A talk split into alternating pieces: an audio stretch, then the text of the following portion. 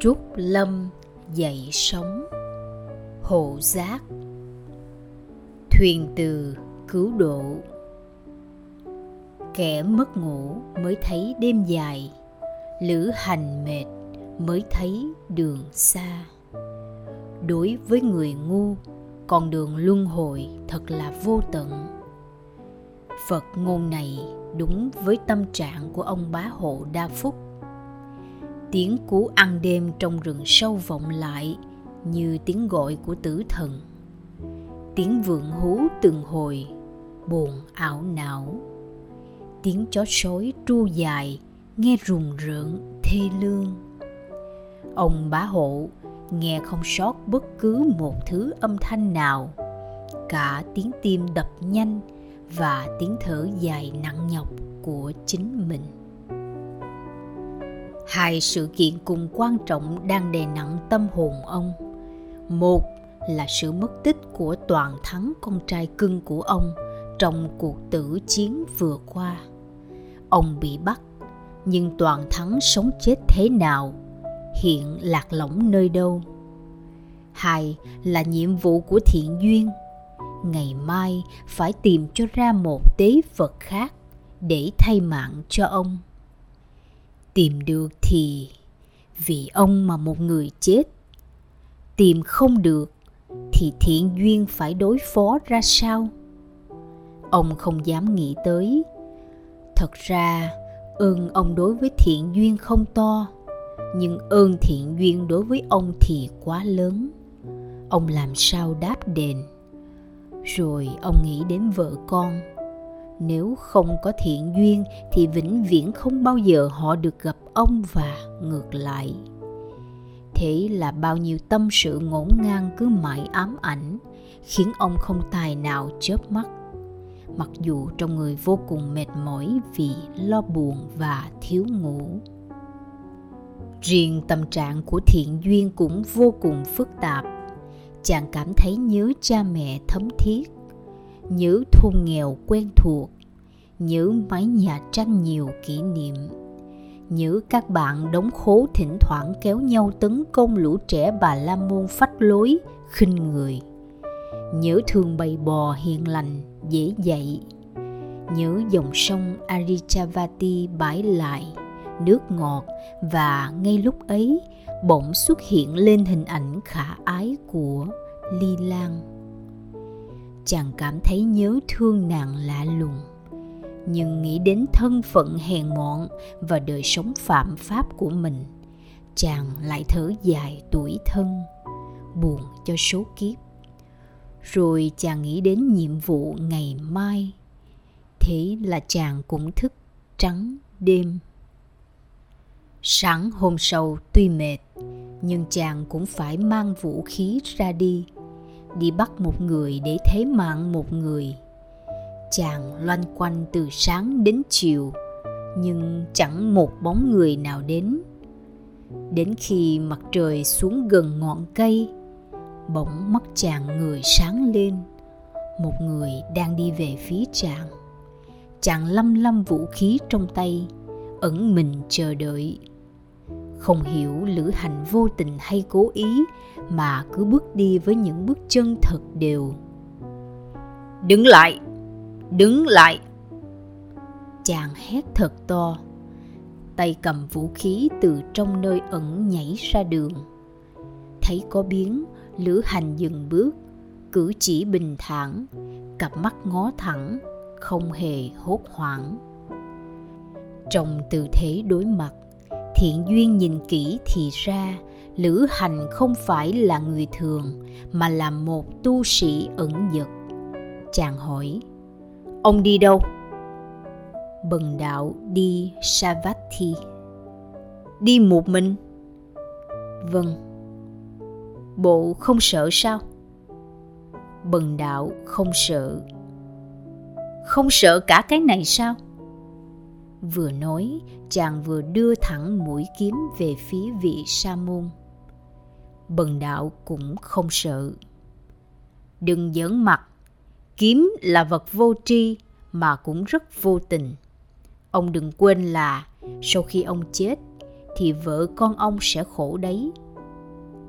Bần đạo là sa môn ẩn dật, sống độc thân, không gia đình, không sản nghiệp do đó, bần đạo không có chi để mà thương tiếc, khổ sở. Kể cả xác thân và mạng sống này, bần đạo cũng không thương tiếc. Nếu đạo hữu cần đến mạng sống, thì cứ tự nhiên, đừng ngại. Đừng lý sự, hãy theo tôi. Trời chiều hẳn mà thiện duyên vẫn biệt dạng. Chủ đảng cho rằng chàng đã trốn nên ra lệnh hành quyết ông bá hộ để tế thần. Trong khi bàn tế đàn đang chuẩn bị tiến hành nghi lễ, thì thiện duyên về đến. Mọi người kể cả chú đảng đều đưa ánh mắt về phía chàng. Sự thật, họ không phải nhìn chàng, mà là nhìn vị sa môn. Một hình thức hoàn toàn xa lạ đối với họ. Đầu thế phát, mình đắp áo cà sa ngoài cái bát và cây dù, vị sư không còn vật gì khác. Mặc dù bị bắt, vị sư vẫn bình thản, gương mặt không đổi sắc. Chính đạo phong, định lực của vị sư khiến mọi người kính nể. Chúa đảng lên tiếng, người có hình thức như ông gọi là gì? Là người xuất gia, là sa môn là tỳ kheo, gọi bằng từ nào cũng được. Người xuất gia nghĩa là gì?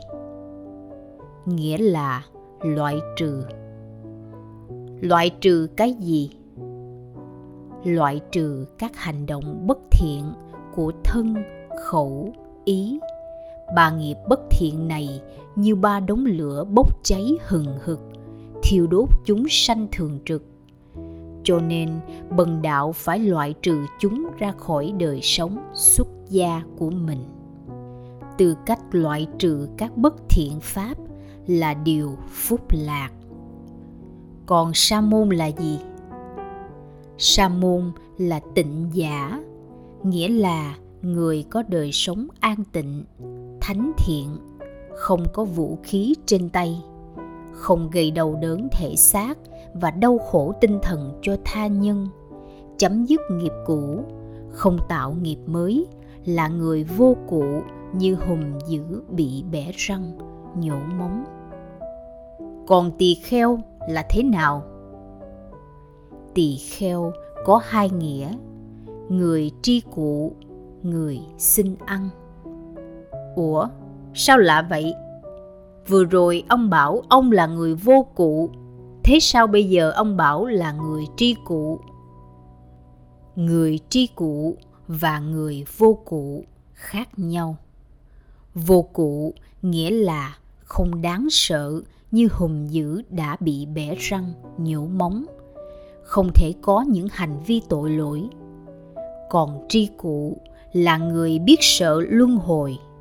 Vì chính luân hồi là nhân tố gây ra tất cả sự kiện kinh cụ như sinh cụ lão cụ tử cụ biến hoại cụ quả báo cụ vân vân. Nghĩa thứ hai là khất sĩ, tức là người ăn xin. Vậy thì ông là người ăn mày à? Vâng cũng tương tự như vậy, nhưng phương cách hoàn toàn khác biệt. Sáng sớm, bần đạo mang bát vào xóm. Người ta cho món chi? Có thể ăn được là bần đạo nhận vừa đủ ăn. Bần đạo không van xin, không nhận nhiều, không nhận món ăn sống, không nhận tiền và tất cả những vật dụng khác, ngoại trừ thực phẩm đủ no một buổi. Do đó, cách ăn xin và cách sinh sống của bần đạo rất giản dị, trong sạch, không gây phiền phức cho ai chưa một người nào phải đổ máu tươi, trào lệ nóng, mất gia tài, tiêu sự nghiệp vì phương cách sống của bần đạo. Mọi người trầm tư, nhất là chúa đảng. Câu nói vừa rồi của vị sư đã khiến ông ta suy nghĩ. Ông ta nhận thấy cuộc sống của vị sư không gây thiệt hại, đau khổ cho bất cứ ai. Trong khi ông ta sống trên sự chết cười trong tiếng khóc và xây đắp địa vị trên xương máu của kẻ khác. Đời sống hai người khác nhau như hai thái cực. Giữa lúc ấy, tiếng nói của vị trưởng ban tế đàn đã kéo chú đảng về thực tế. Thưa chủ tướng, đã tới giờ hành lễ. Xin chủ tướng cho lệnh. Ông ta ngó ngay vị sư thương hại ông đừng buồn tôi nhé.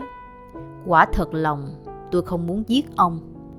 Nhưng trong tình huống hiện tại, tôi không còn giải pháp nào khác. Vì tất cả sự thành công lớn lao của chúng tôi đều do nữ thần tác tạo. Do đó, chúng tôi bắt buộc phải lấy ông trả lễ. Này đạo hữu, sự sống chết đối với bần đạo là dấu hiệu của một gánh nặng được quăng xuống. Tuy nhiên, bần đạo có sự thắc mắc trong lời nói của đạo hữu. Ông thắc mắc chỗ nào? Thắc mắc câu nói, tất cả sự thành công lớn lao đều do nữ thần tác tạo. Thì đúng, vậy chứ sao?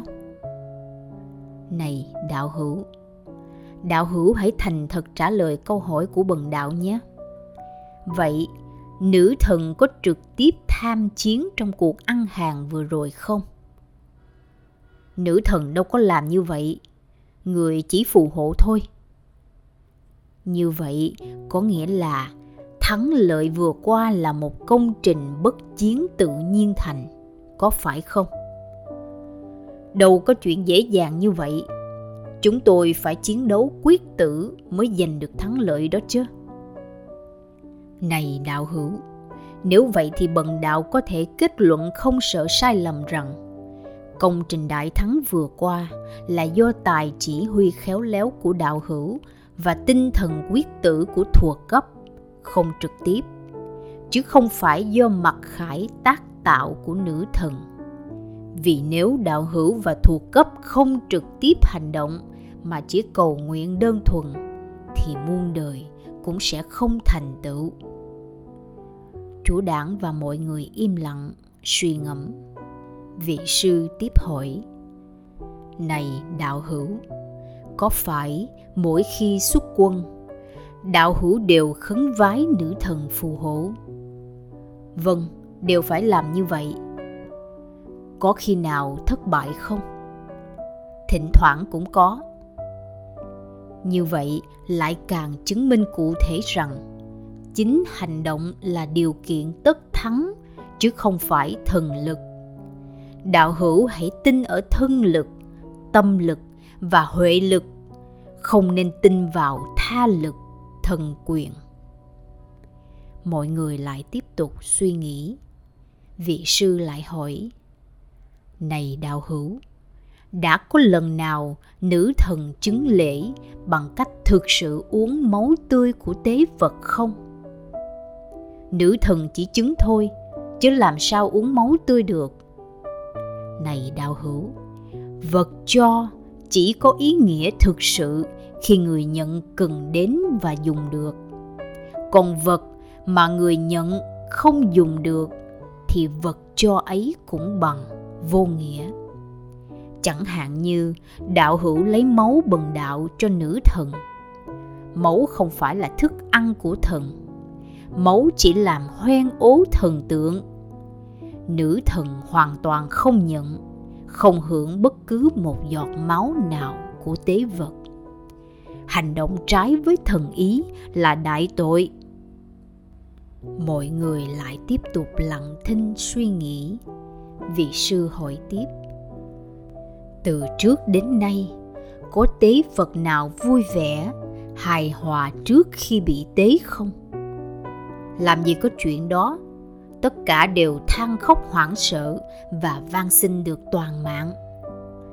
Này đạo hữu, chính sự kiện này chứng minh thêm rằng tất cả chúng sanh đều tham sống sợ chết và muốn được an vui đoàn tụ hành động sát hại, không những trái nhân đạo, nghịch thiên ý, đắc tội lớn với người, mà còn vô nhân nghịch đạo, đắc tội với chính mình, vì lòng mình cũng không muốn như vậy.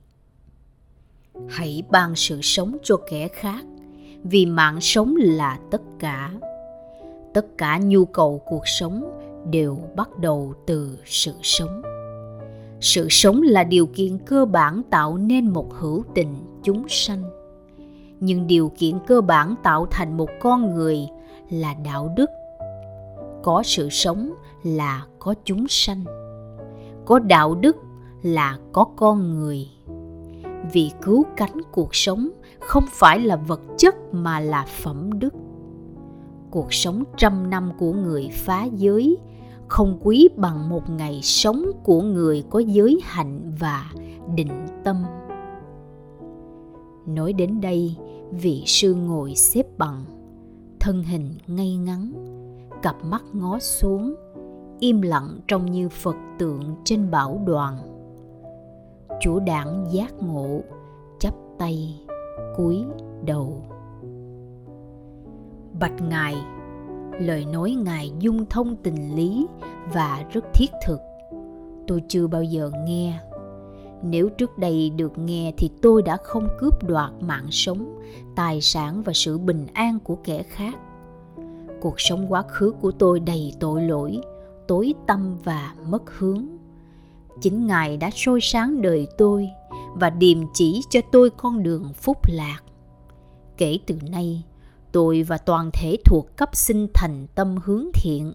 Suốt đời xin làm đệ tử ngài và xin ngài từ bi giáo hóa. Lành thay lành thay. Biển cả bao la, nhưng quay đầu lại thì thấy bến bờ. Vị sư hướng dẫn họ phát nguyện quy y tam bảo và thọ trì ngũ giới sào huyệt thảo khấu biến thành đạo tràng của những phật tử, thọ ngũ giới, của những người đã quen bỏ vũ khí, đã xa lìa các bất thiện nghiệp. Không khí rộn ràng, la ó, ăn nhậu đã nhường chỗ cho an tịnh, bi trí và thiện dũng. Ngay đêm ấy, vị sư khai thị họ bằng phương tiện giảng đạo và thiền quán quả thực phật pháp nhiệm màu, mới có một đêm quay đầu hướng thiện mà mọi người cảm thấy như mình sắp được thành phật. Gương mặt, ánh mắt, lời nói, nụ cười, oai nghi hoàn toàn khác hẳn với đêm qua như hai thái cực. Vầng trăng giới đức đã xô đuổi được bóng đêm tội lỗi, thân, khẩu, ý họ đẹp hơn mặt trăng. Họ là những chiến sĩ tình nguyện gia nhập đạo quân diệt ma, xung phá tiền đồn của ác ma một cách bi dũng. Sáng hôm sau, vị sư hướng dẫn họ rời khỏi sào huyệt. Căn cứ địa của đời sống bất thiện, đến một ngôi làng ở ven rừng. Vừa thấy họ dân làng đã ung ung bỏ chạy. Nhưng đến khi được nghe vị sư giải thích, mới chịu kéo nhau trở về và tổ chức đón tiếp thật thận trọng đạo tình. Vì đã sắp đến rằm tháng 6 mùa an cư kiết hạ, vị sư không tiện tiếp tục cuộc hành trình, nên quyết chọn làng này làm địa điểm nhập hạ vị sư bèn tổ chức cho nhóm đệ tử được thọ tỳ kheo giới và điểm chỉ, sách tấn các vị tân thọ tỳ kheo tiến tu tam học.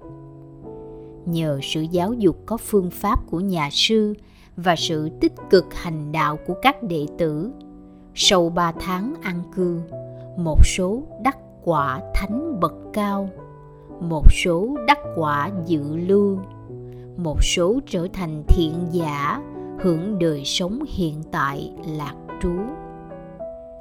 Phần ông bá hộ đa phúc và tất cả nhân viên tùng sự sau khi được tự do, bèn đem nhau đến chỗ giao tranh nhặt góp tất cả thi hài trong đó có xác cậu toàn thắng, con trai của ông, hỏa táng tại chỗ, làm xong nhiệm vụ của người còn sống với kẻ đã khuất tất cả cùng nhau trở về Savatthi.